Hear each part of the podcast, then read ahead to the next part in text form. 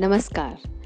मैं अनीता सिंह और आज जो कविता आपके सामने पेश कर रही हूँ, उसका शीर्षक है, हर रिश्ते की होती है एक्सपायरी डेट हर रिश्ते की होती है एक्सपायरी डेट किसी रिश्ते की जल्दी तो किसी की होती है लेट प्यार में डूबे रिश्ते भी दूर हो जाते हैं।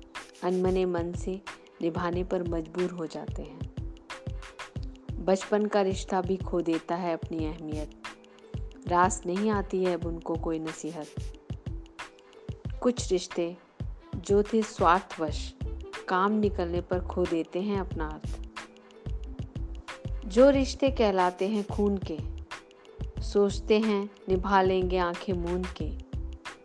समय कर देता है फीकी खून की रंगत को, तरसते रह जाते हैं वो एक दूसरे की संगत को।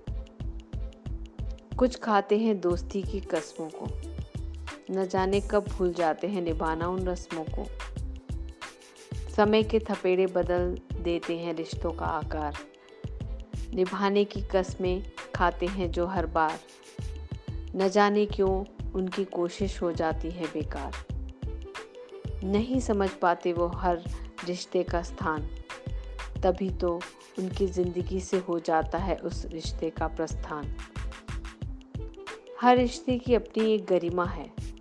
सबको लेकर चल पाए तो ये ईश्वर की महिमा है।